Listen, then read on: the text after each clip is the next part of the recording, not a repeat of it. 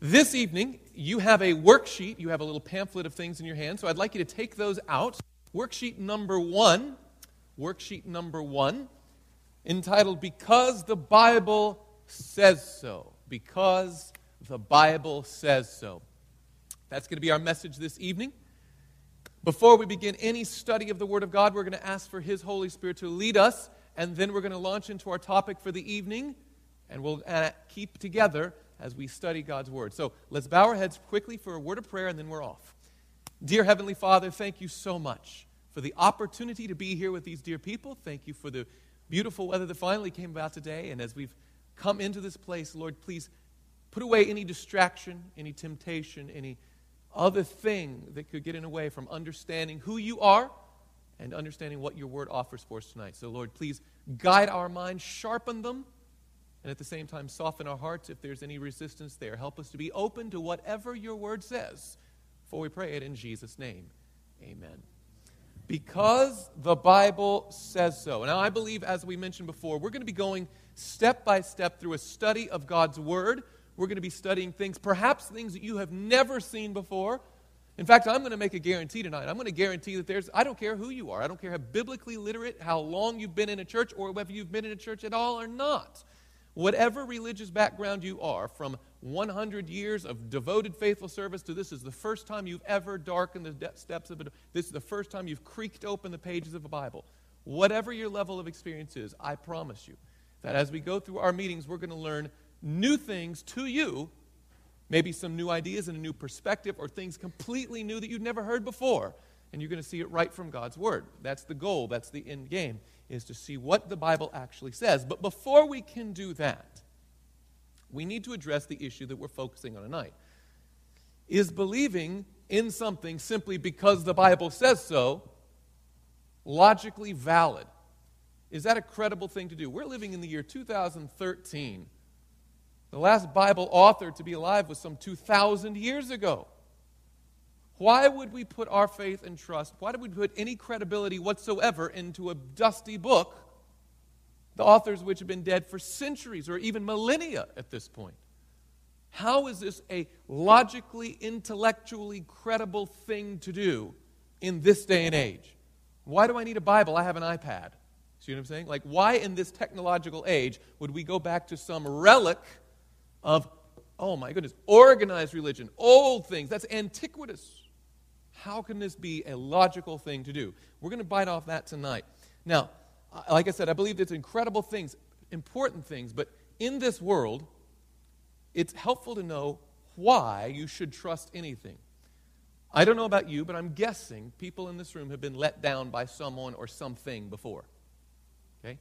Uh, for instance, at some point, you know, you had this retirement set up, and all of a sudden, vroom, a bubble bursts, money's gone.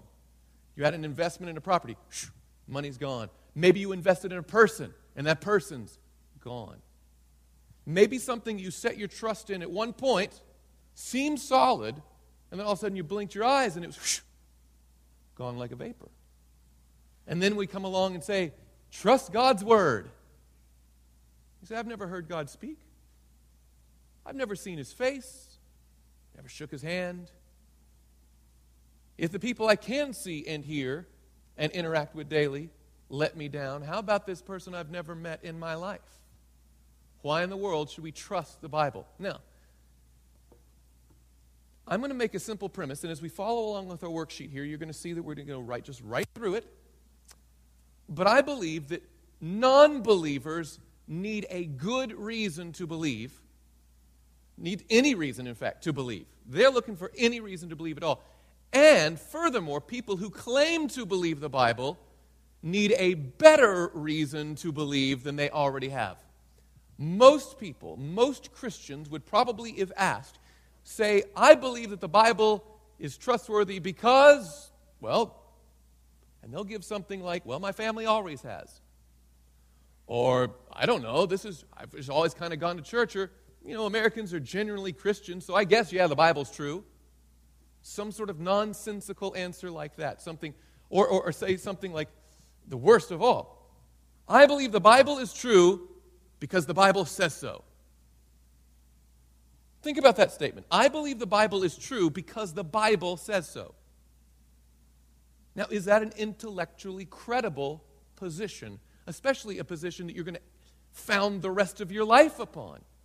I believe the Bible is true because the Bible tells me it's true. Reminds me of a story that was told. I saw a picture of it. I don't know if it's real, but it serves our purposes tonight. There was some napkins left lying around a, at a restaurant, and on one of them, someone had taken a pen and scribbled these words. It said, The napkin religion is the one true religion. I know so because it says so right here on this napkin. Right? Because the napkin said it, it must be true because the napkin had it written down. Right? A lot of people look at Christianity like that napkin. Are you telling me that there's a book, a literal paper and ink book that says it's the Word of God, and therefore, oh, it must be the Word of God because it says so? People will look at the Bible like they look at that napkin and say that's just logically inconsistent. That's ridiculous. That's silly. That's old wives' tale. And they let it go. So I believe non believers need any reason to believe, and I believe that believers need a better reason to believe than many of them have at all. So, because the Bible says so, I believe is a fantastic answer to almost every question in the Christian life, except for why should I trust the Bible? Do you understand? It's a great answer. Once you've established trustworthiness of Scripture, then you can build upon it. But until you've gotten there, just to hear, because the Bible says so, brother, it's like, first of all, we're not brothers, and second of all, I don't believe the Bible. It does no good. So, what we want to do tonight is give a credible, logical, and I believe powerful reason for you to look at your Bible and say, this is not just another book. It's not just a good book. This is God's book, and it is trustworthy beyond everything else in life. Okay? That's our end goal tonight is to talk about the reliability of Scripture. So let's go in our Bibles to 2 Timothy, our first text we're going to look up. 2 Timothy chapter 3, verse 16. Now, if you have those Pew Bibles out, that's going to be page 1144. 1144, 2 Timothy chapter 3 and verse 16. Notice what the Bible says about itself. What does the Bible act? Does the Bible even claim to be the Word of God, or does it just claim to be a good book? Does it make that bigger claim to be actually the Word of God? Well, let's see what it says about itself. 2 Timothy chapter 3 and verse 16. It says here, all scripture is given by inspiration of whom? God. Okay? And how much scripture is included there? All Scripture. All Scripture is given by inspiration of God and is profitable, or some versions say useful. You can put it to use, okay? For reproof, correction, for instruction in righteousness, that the man of God may be complete, thoroughly equipped for every good work. Notice, all, thoroughly, complete, every. All Scripture is given by inspiration of God. It's a big claim. All Scripture is given by the. Now, whether or not that claim is true, we'll get back to in a minute. But I want you to see right there in the scripture that the Bible does not just claim to be an inspiring book. It doesn't claim just to be good literature or good poetry or interesting nighttime reading or old fairy tales for, for children. It claims to be the very breathed out, inspired. In fact, that word means inspiration of God, means God breathed. And out comes his word.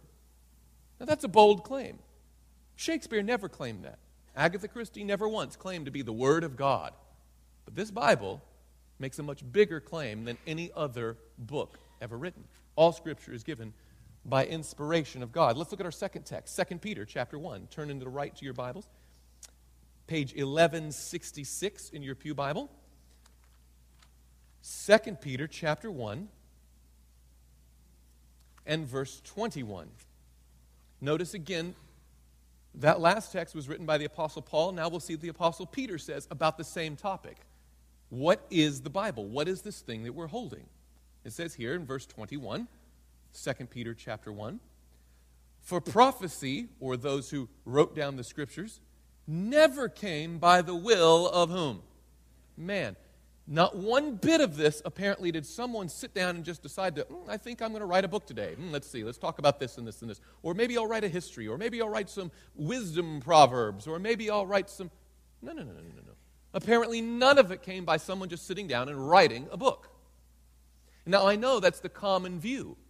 Out in the secular world, out in the society today, they will say, oh, the Bible is just a bunch of writings collected by different people. Someone wrote this poetry, someone wrote this story, someone wrote these wisdom literatures, and we collected them, sewed them together in this thing we call the Bible, but it's really just a bunch of individual men. No, no, no, no. Notice what again says. For prophecy never came by the will of man, but holy men of God spoke as they were moved by the Holy Spirit.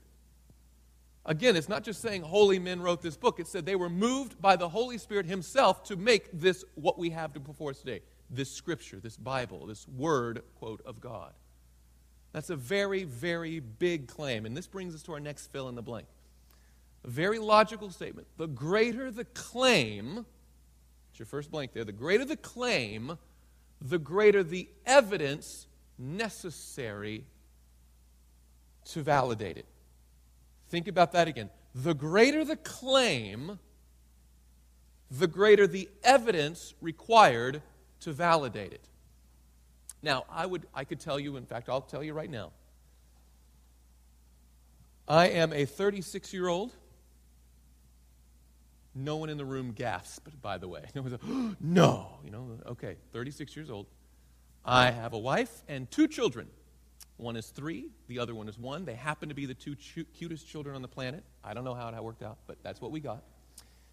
I also drive a mid-size or a compact silver SUV.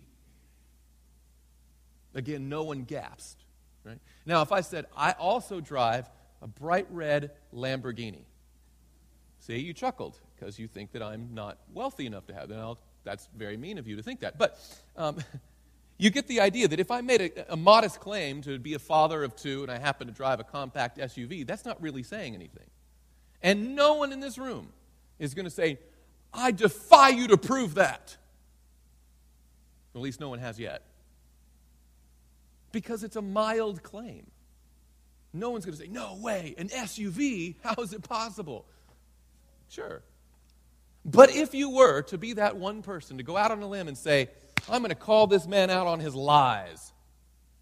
You do not own an SUV. What could I do to prove to you that I, in fact, do own an SUV? Okay, show us, all right? Well, I could stand here right now and I can pull out of my pocket, right next to that, not the mark of the beast thing. I could pull out a key and a key fob that had the little H for Hyundai on there. It's pretty good evidence, right? But there's, and, and if there was even one person, that would probably win them over. There might be that diehard person who says, anybody can have a key. Does it work? We'd roll our eyes. Everyone would roll their eyes at this point, but we'd stop the meetings and say, all right, let's go. We'd hike out to the, to the parking lot, and I'd, you know, click the button. Lights would light up. And that would seem to be pretty much DNA evidence. But you could say, well, you could, stole, you could have stolen that car. How do I trust that that's your car? And at this point, everybody's thinking you're ridiculous. But we continue with the thing, and I go to the glove box, I show you my ID and compare it to the, you know, the documents in there, and give you basic, you can read the VIN number, you can Google the thing, I don't know what you do to find, but you can basically do DNA evidence that that vehicle belongs to me, I paid for it, these are my keys, that's my car, this is my, this is mine. But of course, that's a ridiculous even thing to go down the path of because who in their right mind would question that a 36 year old father of two owns an SUV? It's kind of weird if I didn't own an SUV at this point, right? Now, if we were standing out by my SUV that I proved beyond reasonable doubt was legitimately mine, and you said, All right, fine, I believe you. You own the SUV. Now, I said, Good, you trust me? Said, yes. I said, I'll let you in on another secret. You say, What's that? Well, I'm Superman. It's kind of like the Lamborghini thing, right? It's just ridiculous to even think. Now, what if I, what would I have to do to you? What would I have to do for you? What do I have to do in front of you? What would I have to do to demonstrate the claim that I am Superman. Fly, right? What if I just unbutton and you're thinking, oh my word, does he actually have a Superman shirt on under there? I, I don't, just to so you know. But if I did, I pulled it back and I had the blue shirt with the, the shield with the S on it, would you be like, oh, you are Superman? Would that be enough? No, because then I'm just the crazy guy who wore the t shirt, right? Right? That's not good enough. You'd say, uh, no. With the, with the Hyundai, you didn't even ask for one thing. And I gave you the keys, you're like, fine, that's enough. You won me over. But with Superman, just my word for it, it's not going to cut it. The t shirt, not going to cut it. Somebody already said it. What do you need to see? Fly. Right? Then, if I'm standing there in the parking lot and I strike the Superman pose, I'm like, watch out, back up. Now, somebody here is like, is he really about to fly? That, how creepy is this about to get, right? And I stand there, and I don't know exactly how Superman looks, but, you know, something very regal and mighty, like, I put my hand up in there. For a second, you'd be like, what does he do? Is he really going to fly? And all of a sudden, I take off and I fly. And I do some loops and I buzz by your head. Zoom, see, I'm flying, zoom, flying. And I come back and land right next to you. And you're like, I don't know how you did that, but I still don't think you're Superman. I need you to see you do something else, right? And I say, Well, have a seat in my SUV. And you get in. And while you're in there, I uh, lift it up, spin it around on my finger, plop it right back down. Open the door for you. You're a little bit dizzy, right? But you step out. I'm like, You believe me yet? And now you're not ready to say that I'm Superman, but you're willing to say, Something's up. And then I do that thing where you can shoot laser beams with your eyes. Did you know Superman could do that? You know, I watched those movies. I was like, and you like saw it off a limb of the tree with my eyes. And step by step, no matter how much in your mind you thought that Superman was a comic book, right? It was just a cartoon. It was just a figment of someone's imagination. At some point, you'd have to say, like, I don't understand it. I don't know how you've done it. I don't want to end up on your bad side. But you, my friend, are Superman. Now, of course, I'm not Superman. I mean, the build gave it away. I'm not Superman. But for many people in this world, believing in a supreme being that created the universe, who can see the end from the beginning, who can do things that no other being can do, can answer prayer, could even listen to prayer, can, can think at the same time with all these billions of people, is just, if not more so, as crazy as there being a Superman. So when we say things like, well, I believe the Lord cares for each one of us, they're like, I can't believe you think that there's a Lord. Oh, the Bible is the Word of God. How can you, in this day and age, be so simple and so shallow to believe that there's a God and that His Word has anything to say to me today. I believe that the Lord anticipated that kind of skepticism. In fact, I believe He, how can I say this gently? I believe that He expects this kind of skepticism. You see, the Lord created us with a brain, each one of us in here. Now, some of us might have let it atrophy for a while. Some of us might be using it all the time, day in and day out, and be sharp as a tack. But the Lord built us with brains, and He expects us to use them. But for some reason, when it comes to spiritual things, religious things, churchy things, that's the one place in this world where we come into the room and we automatically, for too many of us, leave our brain right with our coat out on the rack in the hall. And we come in like, if the song felt good, okay, that was good. I guess there is a God, you know. If the story made me cry, if it made me laugh, if there's just something if it was, that somehow spiritual just means feeling. But what I want to demonstrate is that God cares about what you think And He built you with a brain, He gave you a mind, and He expects you to use it. Let me give you some examples of this. Hebrews chapter 11. It's going to be page 1155. Hebrews chapter 11 and verse 1. It defines what faith is. And while you're finding that, page 1155, Hebrews 11, verse 1. Far too many people look at the Christian walk as a leap into the dark. Like, oh, I have faith in the Lord. And they believe that that simply means that there's all the things that logic and rational thinking and all kinds of normal things can, can, can handle. And faith is just that great, vast, empty nothing beyond. And you take a leap of faith into the Grand Canyon of foolishness, right? There's a lot of people who think that. But watch what the scripture says about this Hebrews chapter 11 and verse 1. Now, faith is the substance of things hoped for, the, what's that next word? The evidence of things that are what? Sure, there are things that you don't see, but that does not mean that they are without evidence. The Lord gave you brain and expects you to use it. If He says, hey, take my word for it, He gives you evidence as to why His word is trustworthy in the first place. Faith is the substance of things hoped for, the evidence of things not seen. Let's continue with this theme. Let's go to Isaiah chapter 1. In the Old Testament, that's going to be page 654 in your Pew Bible. 654, Isaiah chapter 1 and verse 18. Notice what the Lord says. Isaiah chapter 1 and verse 18. It's a beautiful sound right there. All those pages turning. Isaiah chapter 1 and verse 18. Come now and let us what?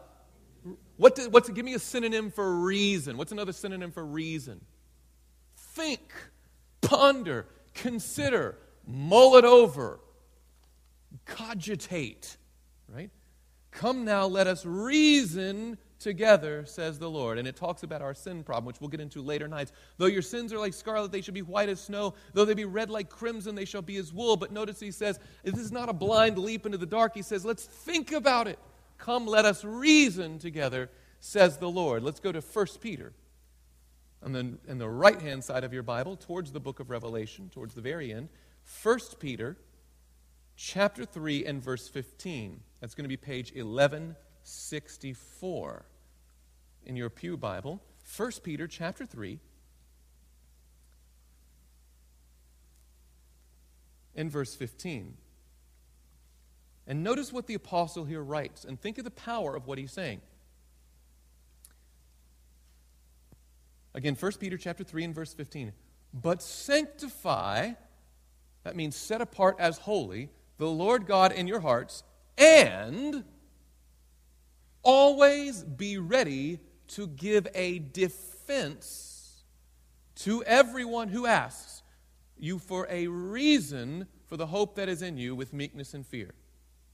Right? That's a little bit of a complicated sentence, but notice what he's saying. Yes, set the Lord apart in your heart as something sacred, something special. Honor the Lord. But beyond that, it's not just in your heart. And always be ready to give a defense to everyone who asks you a reason for the hope that is in you with meekness and fear. Apparently, whatever hope that you have as a Bible believing Christian should be built on logic. It should make sense to someone else. And he says, Look, if you're going to take the, the word of the Lord and you're going to claim to be a Christian, somebody's going to look at you and say, oh, Okay, Mr. Christian, okay, Miss, Miss Holy, what about this?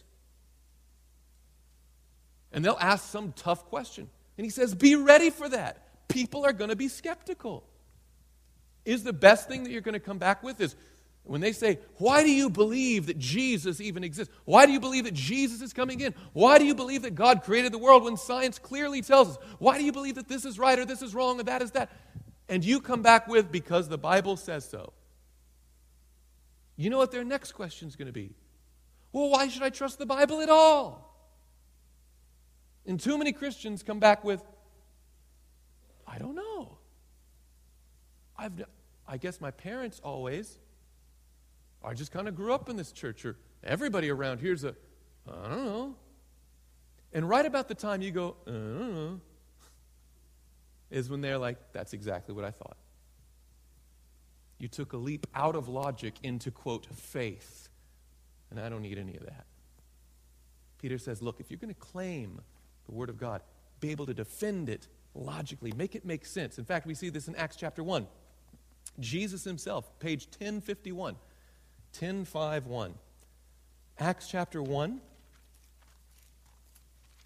Jesus, as he was ascending into heaven, which I believe he literally ascended into heaven, as the word says, but notice what it says here, Acts chapter 1, verse 3. When Jesus wanted to demonstrate that he is who he claimed to be, the resurrected Jesus they had seen die just days previous, it says here in verse chapter 1 and verse 3 of Acts chapter 1, and again that's page 1051 to whom he also presented, that is his disciples, he, being Jesus, also presented himself alive after his suffering by many infallible, what's the next word?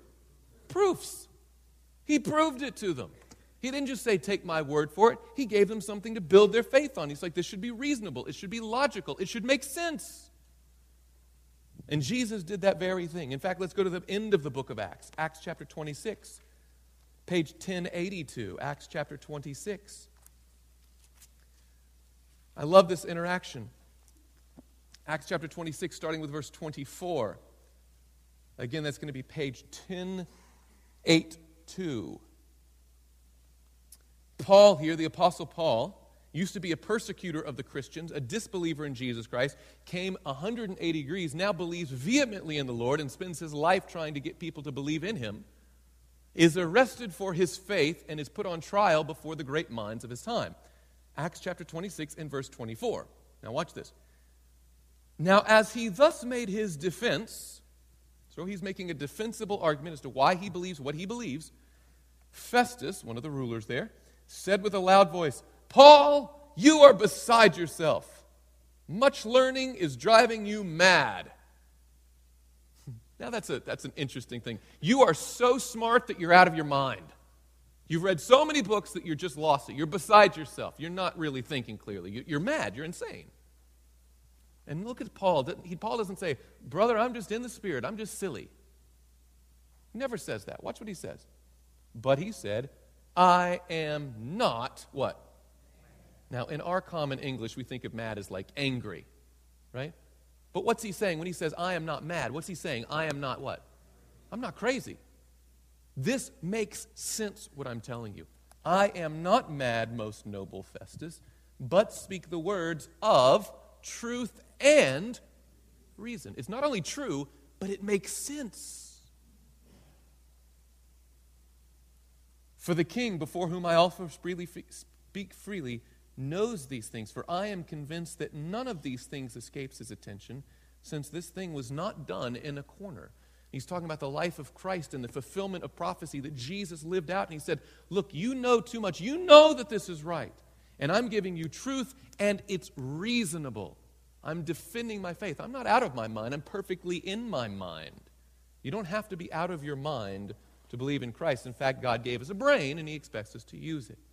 Now, there are a lot of good reasons. If you were just to pick up the Bible and say, all right, give it your best shot. Why should I believe that this book is God's inspired word? Why should I believe? Now, you could come up with many good reasons, valid reasons. I'll just give you a few just off the top of my head. First of all, the Bible was written over a course of 1,500 years Okay? from the time of Moses, who wrote the first five books of the Bible, till the close of the book of Revelation, written by the Apostle John on the island of Patmos, the last apostle to live.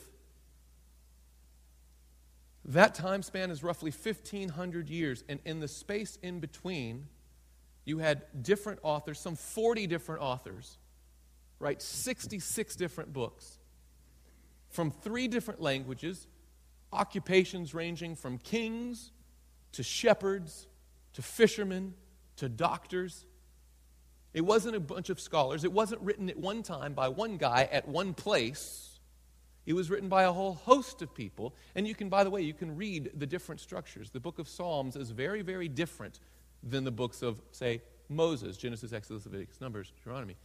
Those are very, very different styles, but they, they have different styles, different backgrounds, different languages, different geographies. They're situated literally hundreds, if not thousands, of years apart.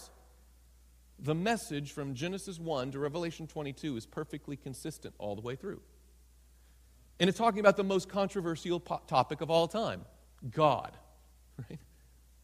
Now, think about it. If we were to talk about, I don't know, cooking, one of the most benign topics, I don't know how many people we have in this room, 100 or more? And if I guess, if we ask everyone, all right, you write a, write a chapter, and we're going to put a book together and see if it coheres perfectly together about something as benign as cooking. What are the best recipes? What are the most healthy recipes? What are the most this and that? We would have a big scattered mess just right here in this room about something as, as banal as cooking. What do you think would happen if we went to, like, say, politics or religion would we have all of a sudden perfect harmony and agreement? Oh, mercy, no. But that's exactly what the Word of God does. 40 different authors, three different languages, three different continents, 1,500 years apart, different occupations, different cultural climates, different everything. And yet there's a consistent theme right through Scripture harmonious to the end. It's powerful. It's powerful. And, and those are some very, very good reasons. Um, you, you, could say, well, the Bible is the most sold. By the way, you'll never find the Bible on the uh, New York Times bestseller list. Never. Do you know why? It's not because they don't recognize it as a book. I mean, it's a legitimate book. It's printed a lot. It's printed so much, so often, it beats the records every time that they would have to list it at number one every single week, all the time.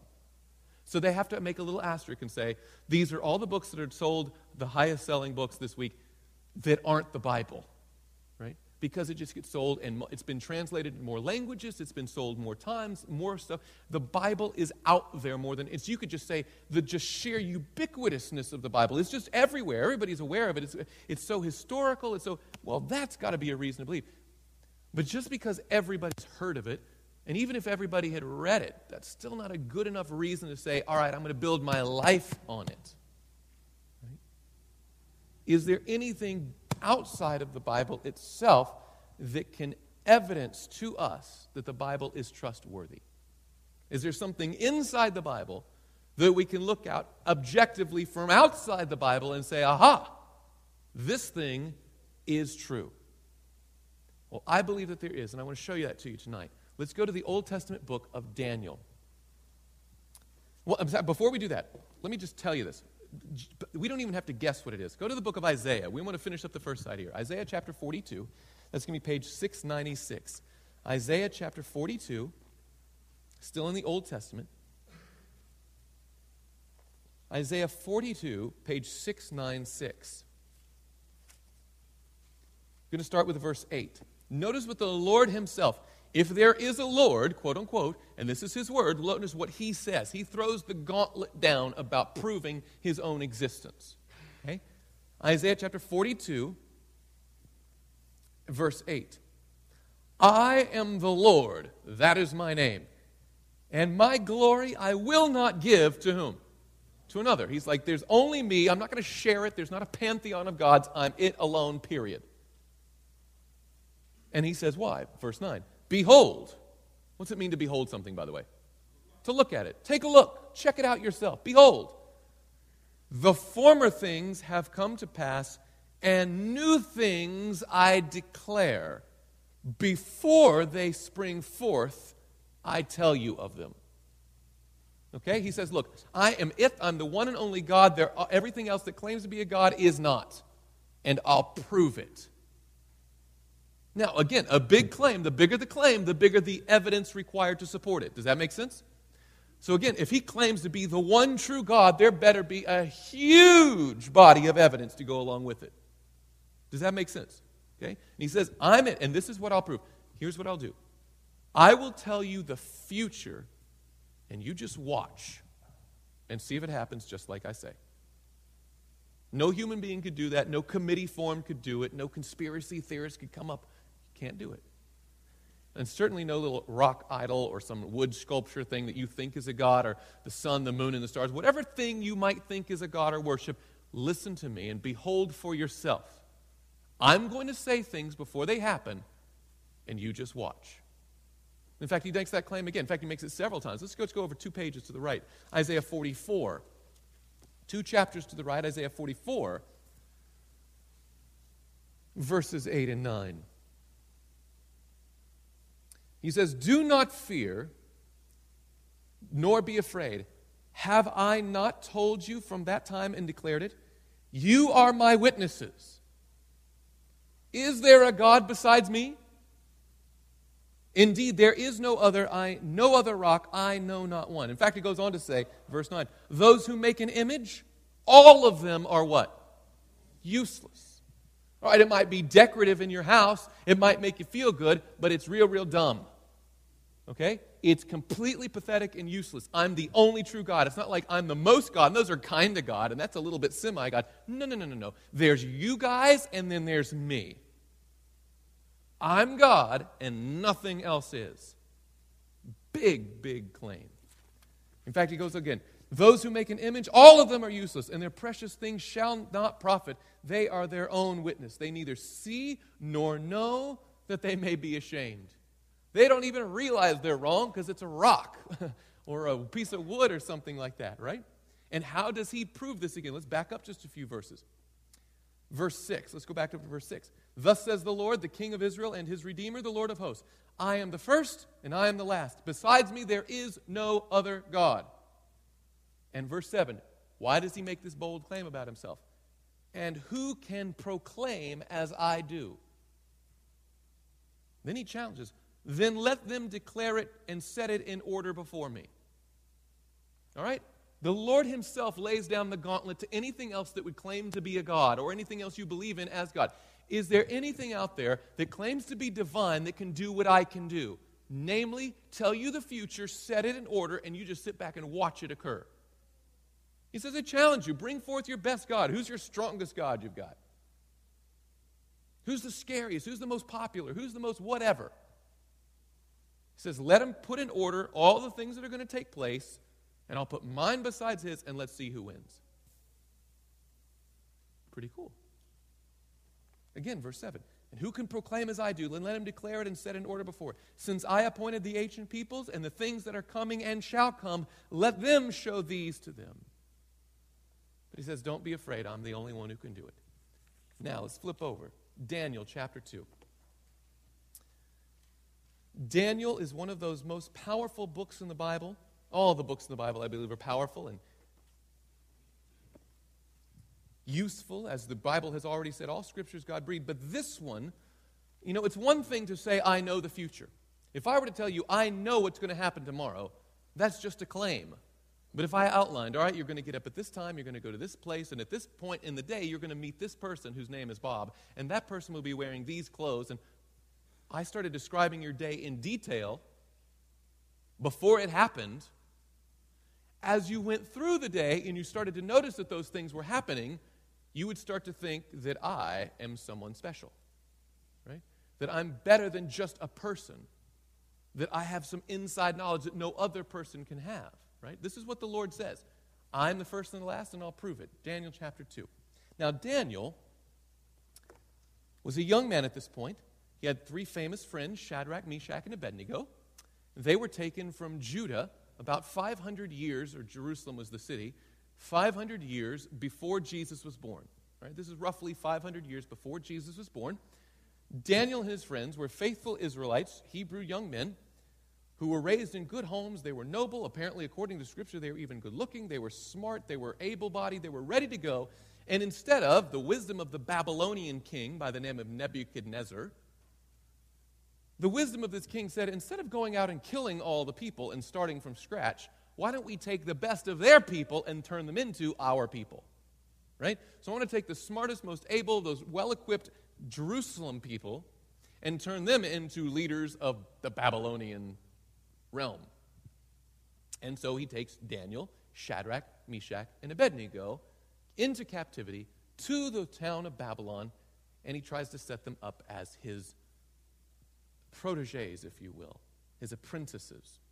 Now, we'll pick the story up here in chapter 2 in verse 1 of the book of Daniel.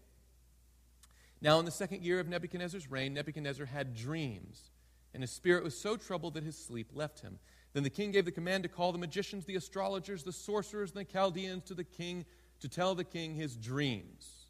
So they came and stood before the king. Notice who they brought in astrologers, magicians, soothsayers, all these diviners, these, these mystics, if you will, who apparently he had on the payroll because you could just call them and they come into you. So they came and stood before the king. Verse 3 And the king said to them, I have had a dream, and my spirit is anxious to know the dream. I want to understand this thing. Then the Chaldeans spoke to the king in Aramaic, and notice they start very polite. O king, live forever. Tell your servants the dream, and we will give the interpretation. Now think about that. It sounds so polite. You just tell us what you dreamt, and we'll tell you what it means. Well, this, the king is a pretty shrewd fellow.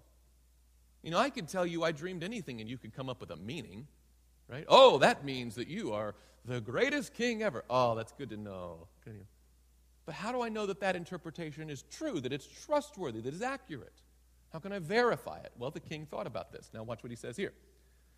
Verse 5 The king answered and said to the Chaldeans, My decision is firm. If you do not make known the dream to me and its interpretation, uh, you shall be cut in pieces, and your house shall be made an ash heap. Notice this. However, if you tell the dream and its interpretation, you shall receive from me gifts, rewards, and great honor. Therefore, tell me the dream and its interpretation. Notice what he's doing. I'll trust your interpretation if you can demonstrate that you have inside knowledge. You can tell me what was going on in my head. I don't want an interpretation that anybody can make up. I want to know that it's trustworthy. So I want you to demonstrate your ability. Tell me what the dream was, and then I'll trust that you can give me the accurate interpretation. Now, the, all of a sudden, the politeness moves away. Verse 7 They answered again and said, Let the king tell his servants the dream, and we will give its interpretation. Notice these guys are getting their bluff called. It's like whenever, you know, if you ever, ever talk to a psychic and they say, just ask them, Hey, what's my name? when they can't do that, just hang up. You're done. Okay? Basically, he's saying, You're not getting past square one with me. Tell me the dream, and I'll trust that you can give me the interpretation. And it goes on, they go back and forth and back and forth, and finally they refuse to give in. And the king says, That's it. Tonight, all of you die. And he orders all the wise men, all these astrologers, these mystics, soothsayers, magicians, all of them to die. Now, the problem is that Daniel and his three friends were part of that collective. They were under that umbrella of, you know, smart guys, the wise men. And so the knock came on their door. They say, Good evening, Daniel, we're here to kill you. He says, Slow down. What, what, what, what, what? And he explains what happened. Then he says, Look, let me go to the king. And he approaches the king. And notice what happens here. Verse 16. So Daniel went in. Again, verse 16. Daniel went in and asked the king to give him time that he might tell the king the interpretation. Then the Daniel went into his house and made the decision known to, and it uses their Hebrew names, Hananiah, Mishael, and Azariah, his companions that they might seek the mercies from the God of heaven concerning the secret, so that Daniel and his companions might not perish with the rest of the wise men of Babylon. Then the secret was revealed to Daniel in a night vision. So Daniel blessed the God of heaven. Now we'll go into verse 24. Therefore, Daniel went to Arioch, whom the king had appointed to destroy the wise men of Babylon. He went and said thus to him Do not destroy the wise men of Babylon. Take me before the king, and I will tell the king the interpretation. And then Arioch quickly brought Daniel before the king and said thus to him I have found a man of the captives of Judah who will make known to the king the interpretation. The king answered and said to Daniel, whose name was Belteshazzar, remember they tried to change his name, Daniel just kept calling himself Daniel. Are you able to make known to me the dream which I have seen and its interpretation? And notice Daniel's humble answer. He could say, Why, yes, I can. But Daniel knows he can't tell anybody what they dreamed. He has insider information. And he says to the king, verse 27, The secret which the king has demanded, the wise men, the astrologers, the magicians, and the soothsayers cannot declare to the king. But there is a God in heaven who reveals secrets. And he has made known to King Nebuchadnezzar what will be in the latter days. And notice your dream and the visions of your head upon your bed were these. And he didn't say, Now I'm going to take a guess and I'm going to use some very vague language, and you tell me if I'm getting somewhere close. He says, King, your dream was this, and the interpretation is, will follow. In fact, watch what he does next. Verse 29 As for you, O king, thoughts came to your mind. while on your bed about what would come to pass after this. He's like, before you went to sleep that night, I'm going to tell you what we're thinking. Now, he's, he wants the interpretation, right? And he says, in order for me to trust that you can give me the interpretation, I need for you to tell me what the dream was. And Daniel says, All right, I'm ready to do that. Before, and then he offers something extra. He says, Even before we get to the dream, let me tell you what we're thinking about as you were headed to bed. Which, by the way, if somebody could tell you what you were thinking about before you headed to bed and had the dream and wanted to know, the, you'd listen. I'm guessing he's on the edge of his seat. Do tell. What was I thinking? Verse 29 As for you, O king, thoughts came to your mind while on your bed about what would come to pass after this. You were thinking about the future, weren't you, king? I'm guessing everybody comes in day in and day out, oh, king, live forever, but you realize you're not going to live forever. The question is, will my kingdom live forever? Will I have had the greatest? Will I make. What's going to happen after this? Daniel's like, that's what you were thinking about when you went to bed that night. About what would come to pass after this. And he who reveals secrets has made known to you what will be. Notice now. And he goes on to describe verse 31. You, O king, were watching, and behold, a great image. This great image, whose splendor was excellent, stood before you, and its form was awesome. This image head was made of fine gold, its chest and arms of silver, its belly and thighs of bronze, its legs of iron, its feet partly of iron and partly of clay. Now you have your picture there, but I'm going to act it out just because this is how I do. But the head was made of what material? The chest and arms were made of what? The belly and thighs were made of bronze. The legs were made of, and the feet were made of iron mixed with clay.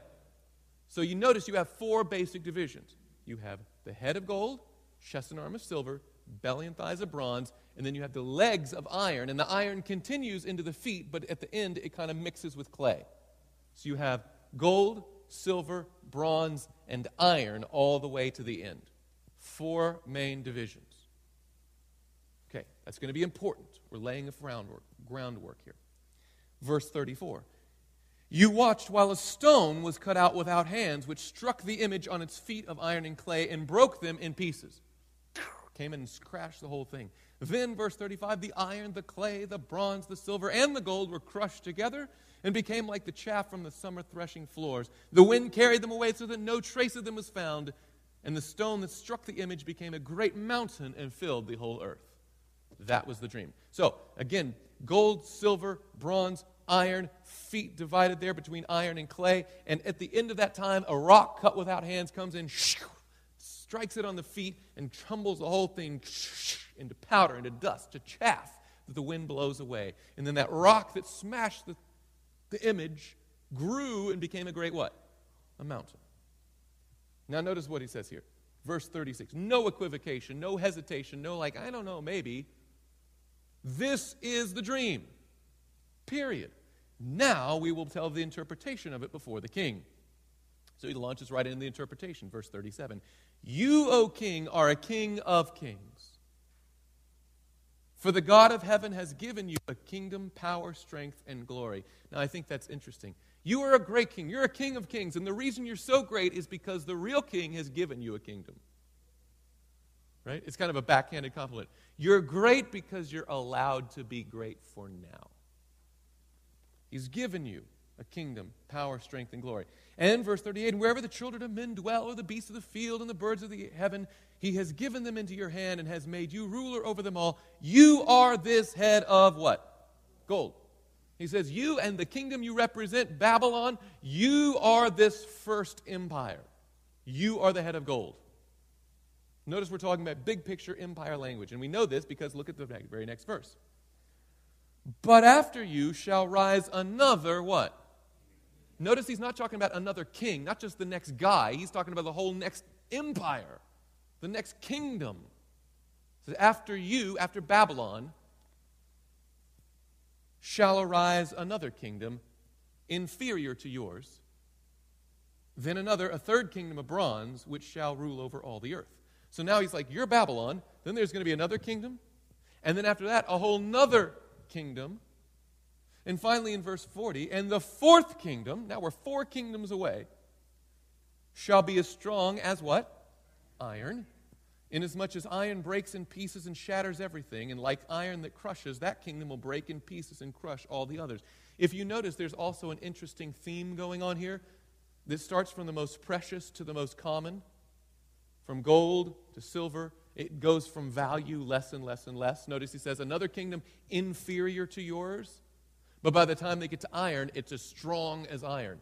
For instance, if you were picking something to, to sell on eBay, you'd want something from up here, right? You want gold.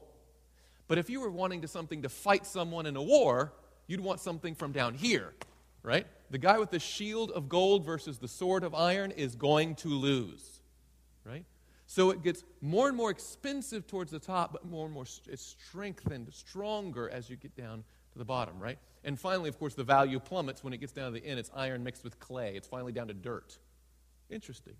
Interesting. Now, it continues.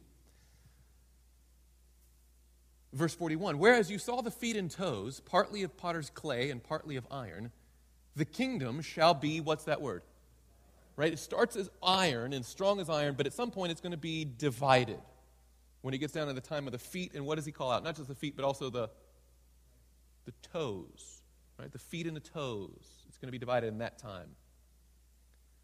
Verse 41 Whereas you saw the feet and toes, partly of potter's clay and partly of iron, the kingdom shall be divided, yet the strength of iron shall be in it. It's still iron, it's just in a different form now. It's mixed and mingled. And as the toes, here it is, the toes again, verse 42. And as the toes of the feet, and just so you know, this will be helpful in nights to come. How many toes do people typically have? Now, I don't want to know about abnormalities. I'm just, what are the normal amount of toes that people come with standard equipment? 10, right? Okay. That'll be helpful in nights to come. But just, it mentions toes specifically twice here. That's interesting to me. Anyway, verse 42. And as the toes of the feet were partly of iron and partly of clay, so the kingdom shall be partly strong and partly fragile. Verse 43 As you saw iron mixed with ceramic clay, they will mingle with the seed of men. So apparently, these divided kingdoms, these divided nations, the divided whatever divisions they are of this fourth kingdom, will try to unite.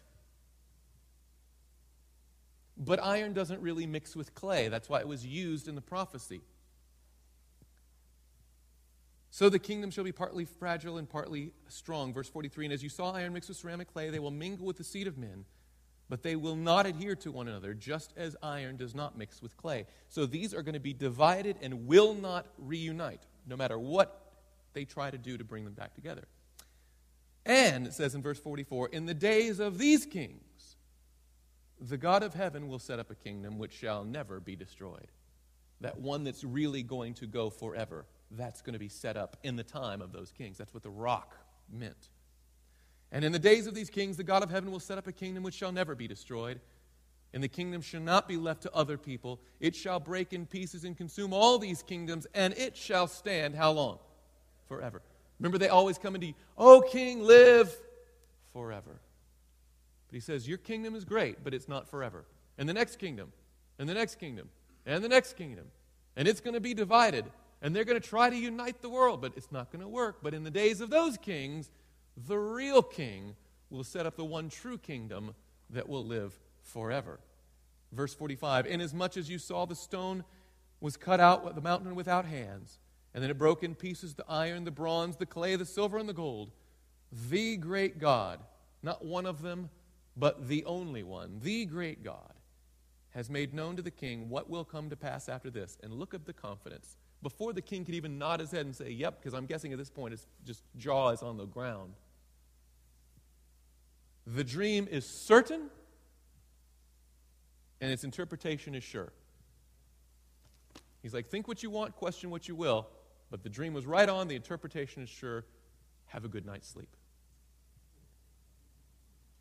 But notice what has happened here. 500 years before Jesus is ever walks the earth, this king Nebuchadnezzar is given a vision from the Lord, a dream and through Daniel, he interprets that dream and tells him from the time of Babylon all the way until Jesus sets up his final kingdom, his great mountain, the kingdom that will never be destroyed. What we have here is a very basic outline of the history of the entire world from Babylon forward. And the good thing is, we're not living in the time of Babylon. That's good for so many reasons, but, right? We're not living in the time of Babylon to be like, man, I hope that comes true. I wonder if that's going to come true. I guess I'll die before I see if it come true. Of course not. And we're not living in the time of the next kingdom or the next kingdom after that or even the kingdom that's divided. We're living in the divided time. Because right there, you can compare with Scripture and you don't even have to go. You can do outside of Scripture. Go to the Encyclopedia Britannica. I never want to urge this for a researcher, but go Google it. okay? What was the empire that ruled after the Babylonians? It was the Medo Persian Empire. The Medes and the Persians came together like one strong arm and one weak arm to take over the Babylonians. You read about it in Daniel chapter 5. In Daniel chapter 2, it hadn't happened. By the time Daniel 5 comes along, that's when a changeover happens. But after the Medes and Persians, they don't live forever.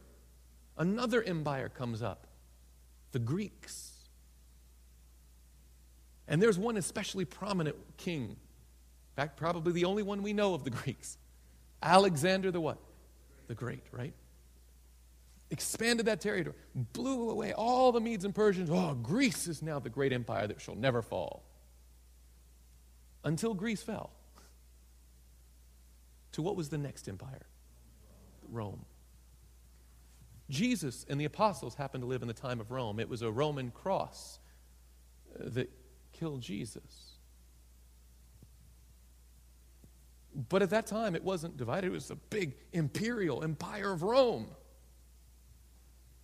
But you know, after that time, Rome got divided. Interestingly enough, into the European divisions, 10 of them that since that time have never been united into one kingdom. Now, there have been people who've tried. Right? Charlemagne gave it a shot. Going to bring all these nations together, reunite the great Roman Empire. Hasn't happened. Napoleon, right? From France, we will recreate this great, with France, of course, being the headquarters at that point, right? this great European. But it never happened. Maybe in some of the people's lifetimes here. Hitler gave it a shot, right? This time it wouldn't be France being the central point. Germany would be the leader, right? Didn't really pan out. Over time, they've tried to intermingle and mix. Okay, this duchess will marry this duke, and this king will marry this whatever, blah, blah, blah. And try to unite all these family lines so you just have, you know, they don't have trees, they just have an interlocking forest of vines, you know, trying to hold this thing together. But it doesn't. Even now, Let's try financially, politically. Let's align this thing. Let's have the European Union. But if you notice that every day, almost every single day in the news, there's one member state will almost collapse and it'll cause a domino effect. Oh, the euro, the euro is going to instability everywhere. Some countries are bailing out, some are trying to come in, they reevaluate the whole it's not working. And we're living on this end of it. And we have the objectivity of completely non religious, atheistic if they want to, just old fashioned history that says Babylon was followed by Medo Persia, was followed by Greece, was followed by Rome. It was divided, and it hasn't been united since. And what's fascinating about that is if we got Babylon right, and Medo Persia right, and Greece right, and Rome right, and divided Europe right, and we're living in that time of the world, the next kingdom mentioned is not just another kingdom, it's the kingdom of God Himself. Is it possible that not only is God real, and not only is His word accurate and trustworthy, but is it possible that He Himself will set up the next great world empire? That we're living in the time of the toes, if you will when the world is divided. Oh, this next technological breakthrough, or the next scientific thing, or the next financial thing, or the next political thing, or the next psychological, sociological, whatever you name it, that's going to pull the world. Together. But apparently, it's going to stay divided, but then God's going to set up his kingdom. By the way, Jesus himself employed this stone. Matthew chapter 20, I'm sorry, Matthew um, yeah, 21 Matthew chapter 21, look what Jesus says about himself. Matthew chapter 21. That's going to be page 957. Matthew chapter 21, verses 42 and 44. Jesus said to them, Have you never read in the scriptures? The stone which the builders rejected has become the chief cornerstone. This was the Lord's doing, and it is a marvel in our eyes. Verse 44 And whoever falls on this stone will be what? Broken. But on whomever it falls, it will grind him to powder. That's the same language as used for the stone that comes in and smashes the kings, kingdoms of the earth and says, That's the end of it. It's like powder. And Jesus says, That's me. I am that thing that's coming. I am the great King of kings and Lord of lords who will set up the one true everlasting kingdom. And it's going to happen in the time in which we're living. Let me take you to two texts as we close John chapter 14 and verse 29. I'll get the four minutes back from you tomorrow night. John chapter 14 and verse 29. Jesus is speaking to his disciples about his own soon coming events his betrayal, his trial, his crucifixion, and all the events of that final Passover weekend. And notice what Jesus says. Why did he tell them these things before it happened? Matthew, John chapter 14, verse 29. I'm sorry, Matthew. No, no, no, 14. You're, John 14, I'm sorry. John 14, 29. He says, And now I have told you before it comes, for what purpose? That when it does come to pass, don't you love the certainty of that? It doesn't say, so if it does happen to come true. He says, I'm telling you before it happens that when it does come to pass, you may what? Believe. The Bible tells us the future. Not so, ooh, we're the inside knowledge people. We know the future. We, we, we know how the whole thing's going to, we know what's in the deck. We know what cards are coming up. It's not for that reason. It's because He wants you to believe that He exists, that His Word is trustworthy, and that you can have an actual relationship with Him. It's not going to be like a bank. It's not going to foreclose on you. It's not going to be a relationship that's going to run away. He says, I'm going to demonstrate. And the, the biggest thing I can possibly do, notice this, fascinating enough, the evidence validating the existence of God and the trustworthiness of His Word is the history of the world itself. He's like, go ask a non believer. Tell them if it was Babylon, Medo Persia, Greece. Ask them. They'll verify for you that the things that I have said over the course of not just 10 years, 20 years, we're talking hundreds or even thousands of years Remember, this was 500 years before Christ. We're living 2,500 years from then, and it's accurate right to this day. He says, If I can do that for the history of the world, can't you trust me with your life?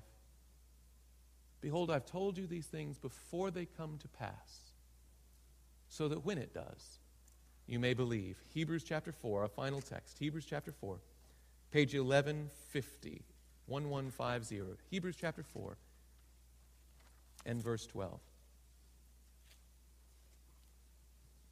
This is what the Bible claims about itself, and watch carefully. For the Word of God is what? Living. This is a living document. It does something, it's active, living and powerful, and sharper than any two edged sword, piercing even the division of soul and spirit and of joints and marrow and is a discerner of the thoughts and intents of the heart. Friends, the God who can see into the future can see into your heart. He only gives us this other evidence so that you can come into a trust relationship with Him. You can say, wow, there actually is a God. Objectively, logically, it's credible. I don't have to be a fool to believe. I'm not jumping out in the dark. It's the evidence of things not seen. He wants me to trust him. He says, Come, let us reason together. And, friends, as we go throughout these meetings, that's what I'm going to ask you to do. Simply that every night, come, let us, what's the word? Reason together and see what God's word says. There is a God, his word is trustworthy, and he has a plan for you as an individual. Let's bow our heads for a word of prayer. Dear Heavenly Father, We thank you so much that, yes, you are the only God, not just a better God or the one we happen to believe in, the only God. And you've given us objective evidence to, cre- to make valid those claims, to, to verify that credibility. And Lord, we not only see that your word is true, but we happen to be living in the time of the toes, as the prophecy tells us. Lord, we've seen Babylon, Medo Persia, Greece, Rome, and divided Rome come and go, and we're living in this very time, and apparently the very next kingdom is yours to come. Lord, help us to not just see that as some sort of interesting spiritual, trivial pursuit, but as a living, breathing reality that we could very well see Jesus face to face in our lifetime. Lord, help us to think about the seriousness of that and help us to learn to love you, not out of fear, but because you've demonstrated that you're trustworthy. You'll never let us down, and we can build a life on your word. We pray it in Jesus' name. Amen. This media was brought to you by Audioverse, a website dedicated to spreading God's Word through free sermon audio and much more. If you would like to know more about Audioverse, or if you would like to listen to more sermons, please visit www.audioverse.org.